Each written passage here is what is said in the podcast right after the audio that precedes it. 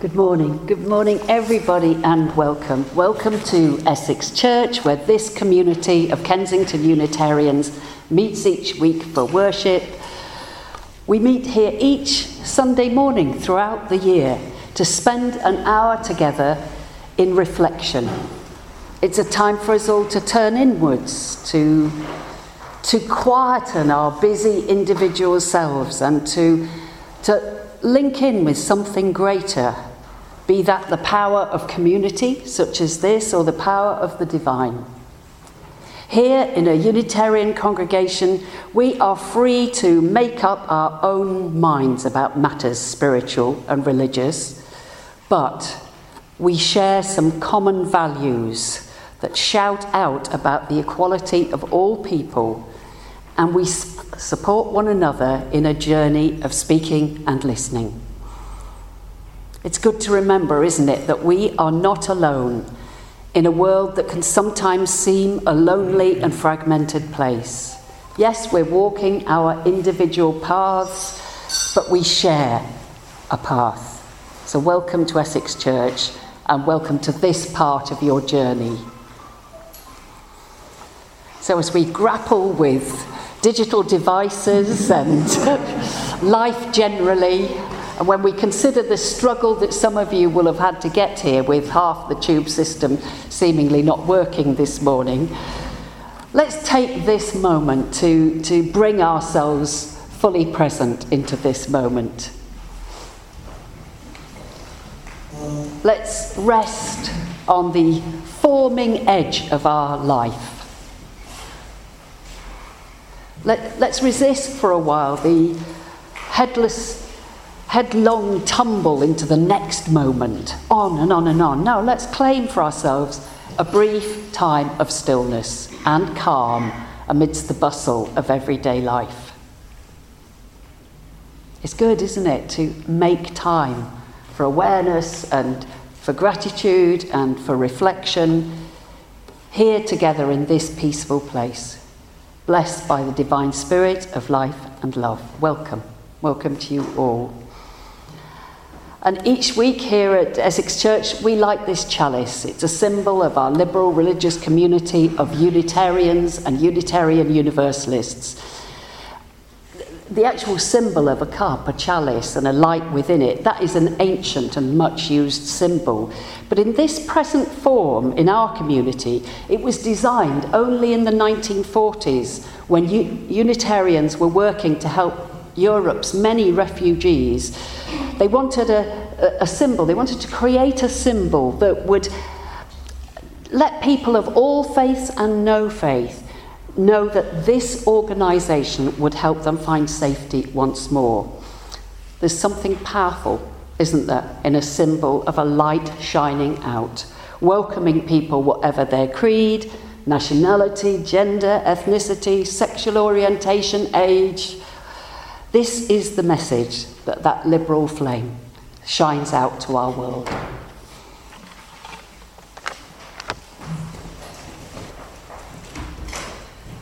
So I wanted to um, just spend a minute in silence now in, um, in remembering those who died or who were injured in the Grenfell Tower fire. Uh, just a mile down the road from here, all those people who've lost their homes and family members in that horrid fire, all those continuing to live in substandard housing in this country as well as in other parts of the world. And let's also, in this minute's silence, mark Refugee Week.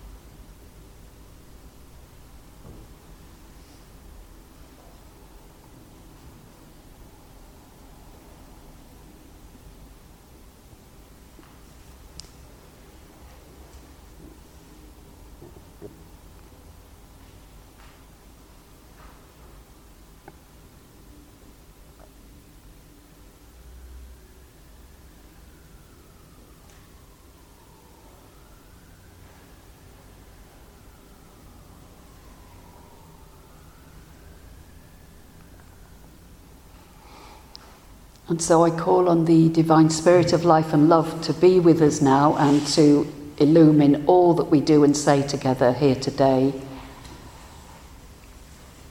May nobody who has suffered through migration issues or through that terrible fire, may they not be forgotten.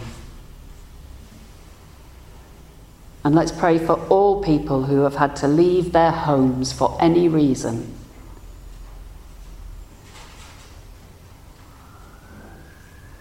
Hard for many of us to imagine what that must be like, but those of us who are blessed with homes of comfort and safety, let us give thanks for the blessing of a safe home.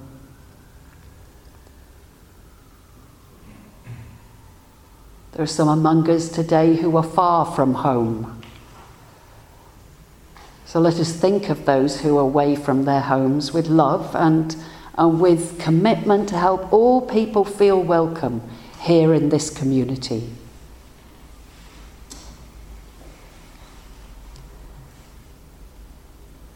The issue of displaced people is a concern throughout our world.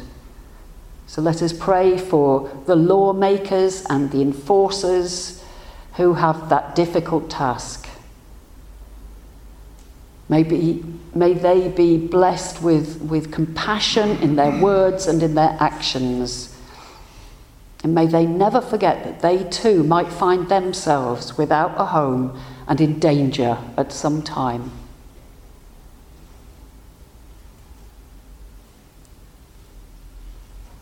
And may our world community find ever new creative ways to help one another and to overcome the problems that cause people to leave their homes. Economic uncertainty, hatred and oppression, warfare, hunger, and shortage of water. Oh, let us be people who rise to the challenge and keep searching for humane ways to resolve complex issues. And in our own lives, let us never slip into complacency in our thinking.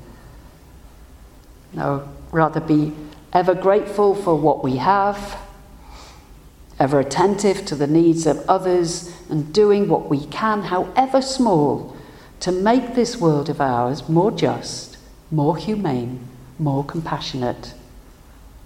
And may that be so for the greater good of all. Amen.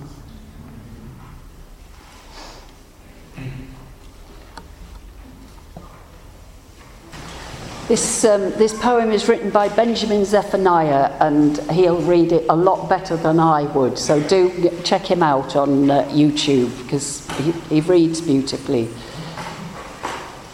It's called We Refugees, and I suppose it's, it's reminding us of that message that it, this could be us. I come from a, a musical place where they shoot me for my song and my brother has been tortured by my brother in my land. I come from a beautiful place where they hate the shade of my skin. They don't like the way I pray and they ban free poetry. I come from a beautiful place where girls can't go to school. There you are told what to believe, and even the youngest must grow beards. I come from a great old forest. I think it is now a field. And the people I once knew, they're not there now. We can all be refugees. Nobody is safe. All it takes is a bad leader or no rain to bring forth food. We can all be refugees. We can all be told to go. We can be hated by someone for being someone. I come from a beautiful place where the valley floods each year, and each year the hurricane tells us that we must keep moving on. I come from an ancient place. All my family were born there, and I would like to go there, but I really want to live. I come from a sunny, sandy place where tourists go to darken skin and, and dealers like to sell guns there. I just can't tell you what's the price. I'm told I have no country now. I'm told I am a lie. I am told that modern history books may forget my name. We can all be refugees. Sometimes it only takes a day. Sometimes it only takes a handshake or a paper that is signed. We all came from refugees. Nobody simply just appeared. Nobody's here without a struggle. And why should we live in fear of the weather or the troubles? We all came here from somewhere. Words by Benjamin Zephaniah.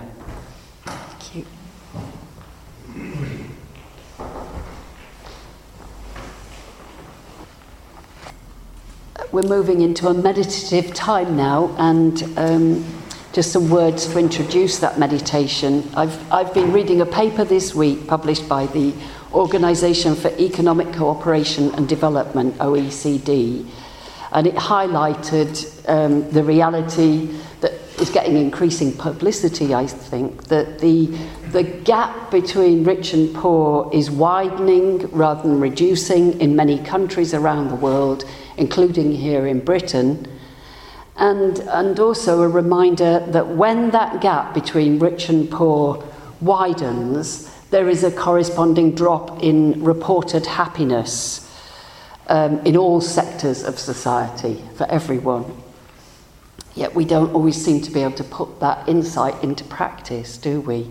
So, in our meditation time today, I'm going to invite you, if you wish, to, to think happy thoughts and, and imagine a world where resources are more fairly distributed.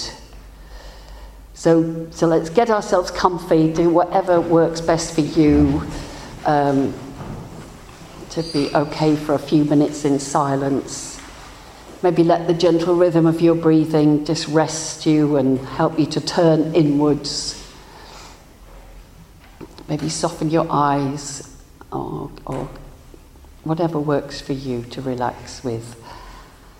And you might want to consider issues like access to education for everybody, enough healthy food for everyone, clean water for everyone, safe housing for everyone adequate health care for everyone.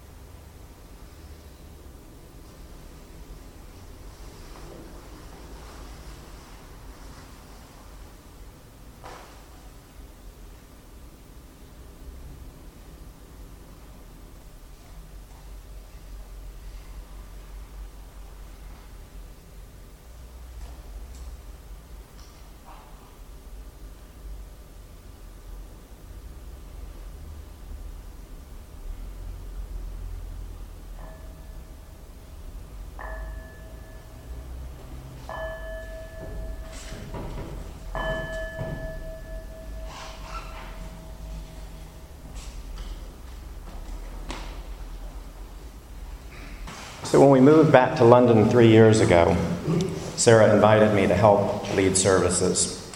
And I got kind of lazy. And now, unfortunately, we're moving back to the US, so I said, Well, can I just do one with you? And so she gave me this opportunity today.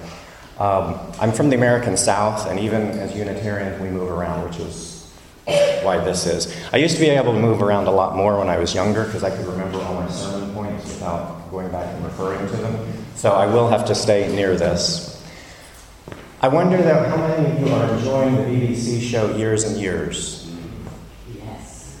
For those of you who aren't familiar with it, it is a show written by Russell Davies and uh, Emma Thompson, and Emma Thompson starring in it, that is a, I'm a little behind a few episodes, so I don't know if I can call it dystopian. But it's certainly, certainly a less than desirable future for the world, mainly though set here in the UK.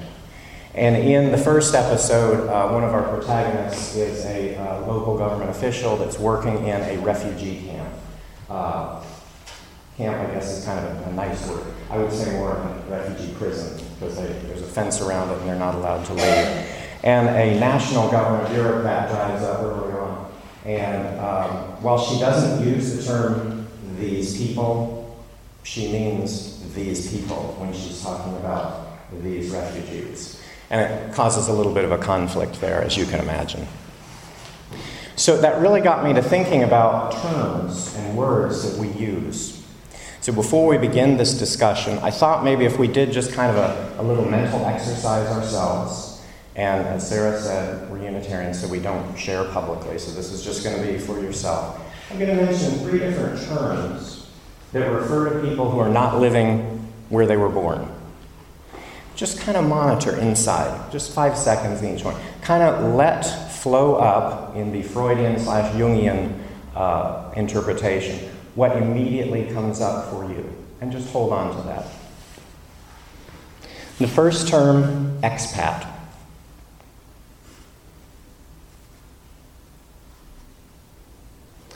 The second term, immigrant.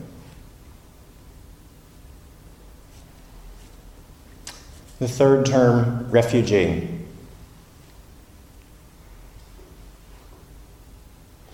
Just internally, kind of think of if you had any different, either cognitive thoughts or emotional thoughts differently. Something for you to ponder over the next week, weeks. But I thought that was a really instructive place to begin this discussion. Outside of that, though, when we're looking around at the society and the world, how did we get where we are right now? The arc of history was leaning heavily towards compassion. Relief efforts were widespread. Countries and people were largely welcomed, welcomed the newcomers with open arms. It was considered to be actually heartless and cruel to oppose the arrival of people who were forced to leave their home countries for whatever reasons. So, what's changed? There's the individual level, and this is the subject of countless studies, and I'm just going to bring this point up and we're going to move ahead. But on the individual level, what makes people temperamentally different in their response to different? Why do two people, even from the same family, react completely differently? One family member appreciates and welcomes different people, languages, customs, food, religious practices. And another family member can be indifferent and maybe even feeling threatened. One family member will see society as benefiting and richer from the diversity, and another family member can feel threatened. As I said, it's too large of a topic for today, but that we have that dynamic going on, I guess, at the micro level at the macro level, when we're looking at the world. There's been a shift in attitudes of societies. After World War II, and really right up until I would say the, the noughties, as they call them, the beginning, the first decade of the 2000s, Western democracies largely welcomed immigrants, particularly refugees, seeing it as their moral duty to do so. But we have all seen a shift. We saw the results of the recent European elections, where we were cheered by the fact that there was only a 5% increase in the populace in the European Parliament, meaning that it does sound small, but now they are 25% of the MEPs. It's a sad commentary on the world that three quarters of the border walls and fences that exist today were erected after the year 2000. Let me say that again for you because when I first read this, I, I, I, it was shocking. Three quarters of all border walls and fences that exist today were erected after the year 2000. So, what's to be done? I believe what needs to be done is a bold new vision. We need to consider something new. What we've done in the past hasn't worked. We're going in the wrong direction. So we need to not have that, well, we shouldn't, or they shouldn't, or we can't. And certainly the answer is not closing borders. Article 14, Section 1 of the UN Declaration of Human Rights clearly states everyone has the right to seek and to enjoy in other countries asylum from persecution. Article 28 goes on everyone is entitled to a social and international order in which the rights and freedoms set forth in this declaration can be fully realized. All people are entitled to feel safe and secure and be able to provide for their physical, mental, and psychological well being. Throughout history, our human ability for creativity and problem solving has come through to help us in these very difficult situations that have arisen. So, I want to share with you um, two, two possibilities. One, uh, the first one is uh, that I'd like you to consider is uh, by a Dutch economist, Rutger Bergman, Bregman, sorry, uh, Utopia for Realists. Is anyone familiar with that yet? In this book, he does offer up a bold new vision. I'll get to all the points. He's not addressing specifically immigrants, refugees. He's talking about a bold new vision as we move into the future. So, kind of the opposite of years and years going into a dystopian direction, a positive direction.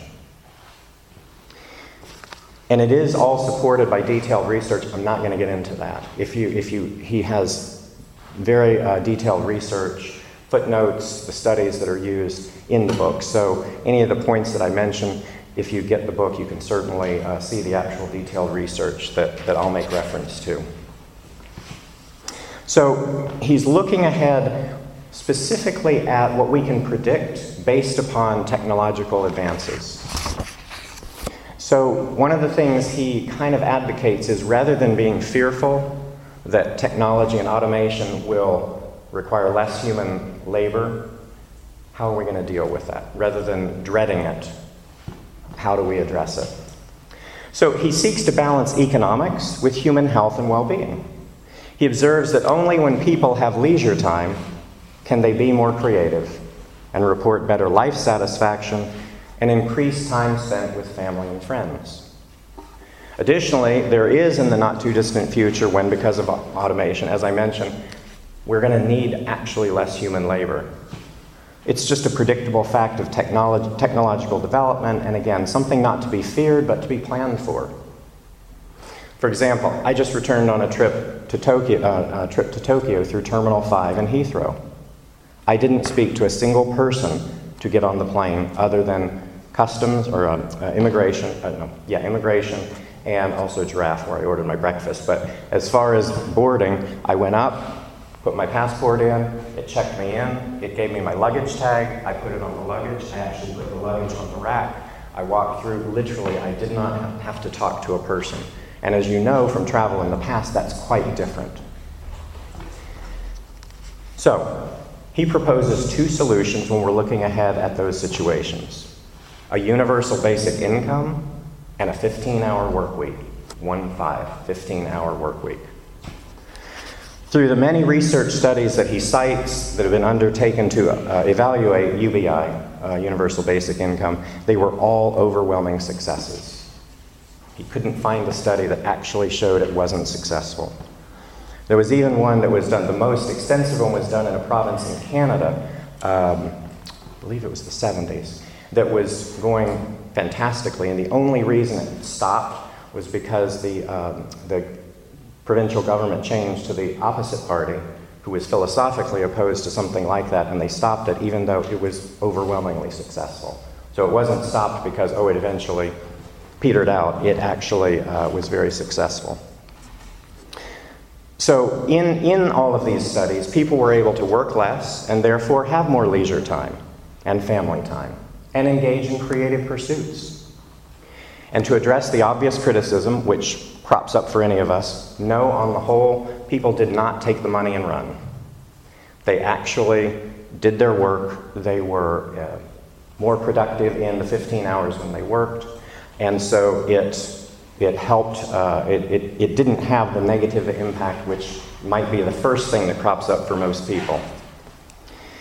Um, as I mentioned, because of automation, many economists' predictions indicate that for most industries, people will only need to work 15 hours a week. So the combination of a shorter week and a UBI would be beneficial to the employees and employers. How? And this is a quote from the book Research suggests that someone who is constantly drawing on their creative abilities can, on average, be productive for no more than six hours a day.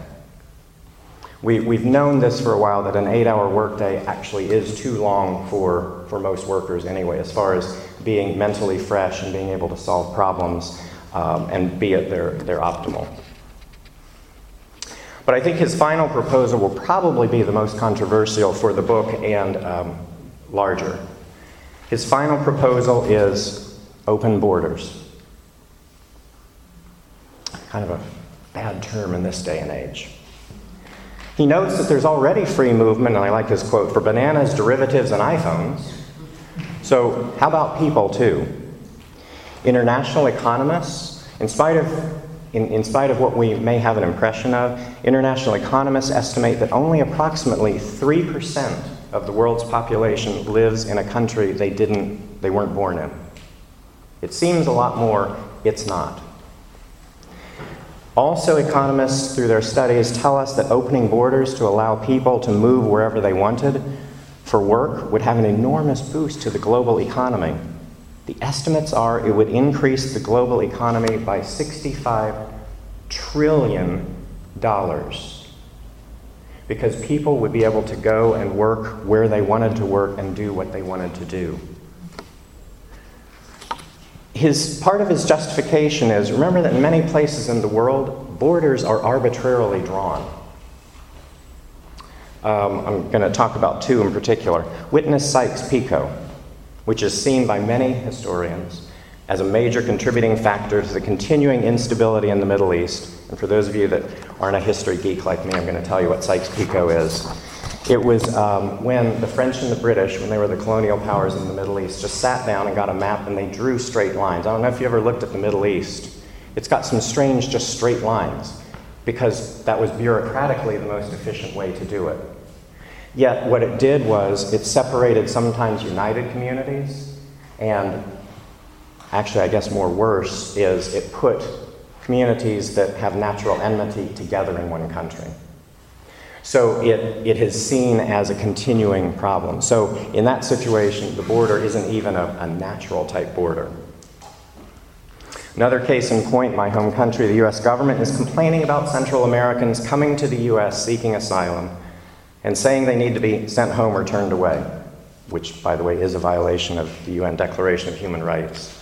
But most of them can't return to their country of origin. There are countless interviews where it will be a mother with her young children.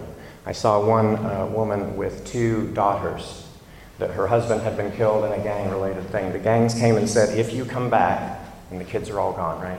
If you come back, we will rape your daughters and then we will kill them. What else can they do but flee their country? They cannot go back. Another kind of irony of the situation is many of the unstable countries in Central America, while, you, the, while America is not the main cause of it, there can be some historical roots of when the American government caused instability in some of those countries, which has kind of continued on. Opening borders would also help to reduce the income inequality in the present world. Here's some statistics. Today, the richest 8% in this is in the world. Today, the richest 8% earn half of all the world's income. And the richest 1% own more than half of all the wealth. So the 1% owns more than 3.5 to 4 billion people. And in a timely study just released yesterday about the US, the 400 richest Americans, so this isn't a percent, these are 400 people, now own more wealth than 60% of the people, or 150 million. So 400 people own more than 150 million other Americans. So he goes through, and there, there are you know, a number of objections which people have, and he debunks all of them, uh, goes through and gives evidence about it. But the one I think that you know, um, is, is probably the most prevalent, like that comes to mind first, is but they'll take our jobs. We hear that all the time. In whatever country, whenever we're talking about immigrants, refugees, they'll take our jobs. But he points out, he's, he's an economist. Jobs are not a zero sums game. It's not an either there is a job or there isn't a job. If a foreign born person gets a job, then they buy groceries, they pay rent, they pay taxes, they contribute to the economy and actually create more jobs. So he, he debunks that just basically with a basic economic principle that even if a foreign born person takes one job, it'll create other jobs. And that, that's, it doesn't matter whether it's a foreign born person or whomever. Some, one person with a job does create more jobs. So he has the quote A bigger workforce means more consumption, more demand, more jobs. A second proposal, perhaps a little more radical, we stayed within capitalism with Rutger but another book, which was just published last month by Aaron Bastani, he's a, a British um, economist, but um, commentator. Uh, he was at the University of London.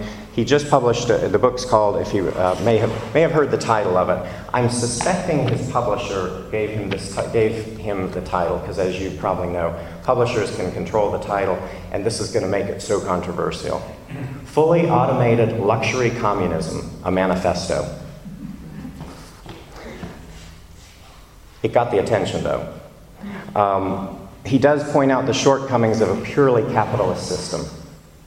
So, this is a quote from his book, or a, a, yeah, a quote from the book.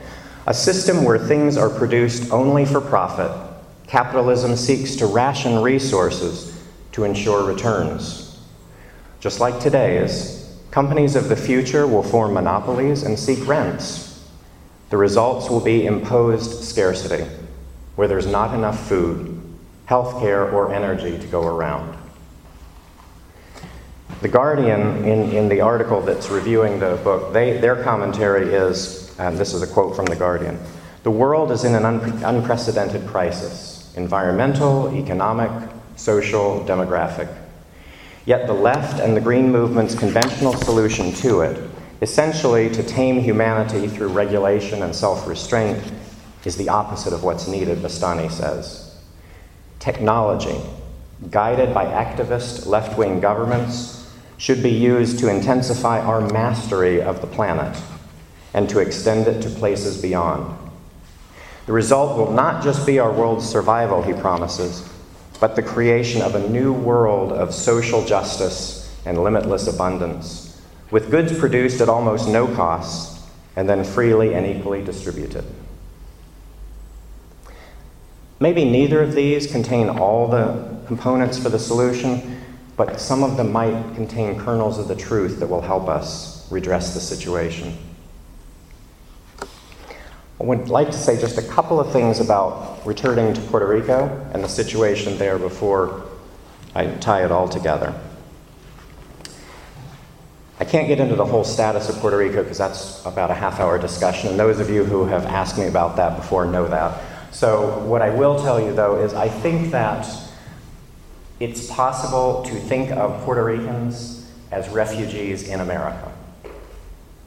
Just the short answer is Puerto Ricans are full American citizens with passports. So that's very clear. But the way that they are currently being treated is more like perhaps um, undesired refugees. We have not had national leaders in the U.S. in the post civil rights era declare their open disdain and outright hostility to an entire geographical region of America and a segment of Americans. But after Hurricane Maria and as late as last month, Trump public, publicly proclaimed that he did not want another dollar going to that island. The damage estimate was between 72 and 91 billion dollars, and the island has received approximately 6 billion dollars to date. This level of prejudice and vitriol towards fellow Americans is simply morally repugnant.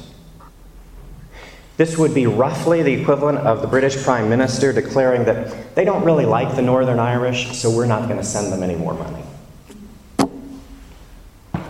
To put more of a human face on this crisis, it is estimated that as of right now, almost two years after Hurricane Maria, between 30,000 and 50,000 homes in Puerto Rico are still living under a blue tarp in America, in the 21st century, in the richest country in the world. Now, the good stuff. After Hurricane Maria, there were so many community based organizations which either started or greatly expanded their services since it was clear government aid wasn't forthcoming. One such is called Together Puerto Rico, which a friend of mine founded in the aftermath of Hurricane Irma, which had hit two weeks before Maria, but it had glanced off. Um, and everybody thought it was going to be fine, and then two weeks later, Maria hit.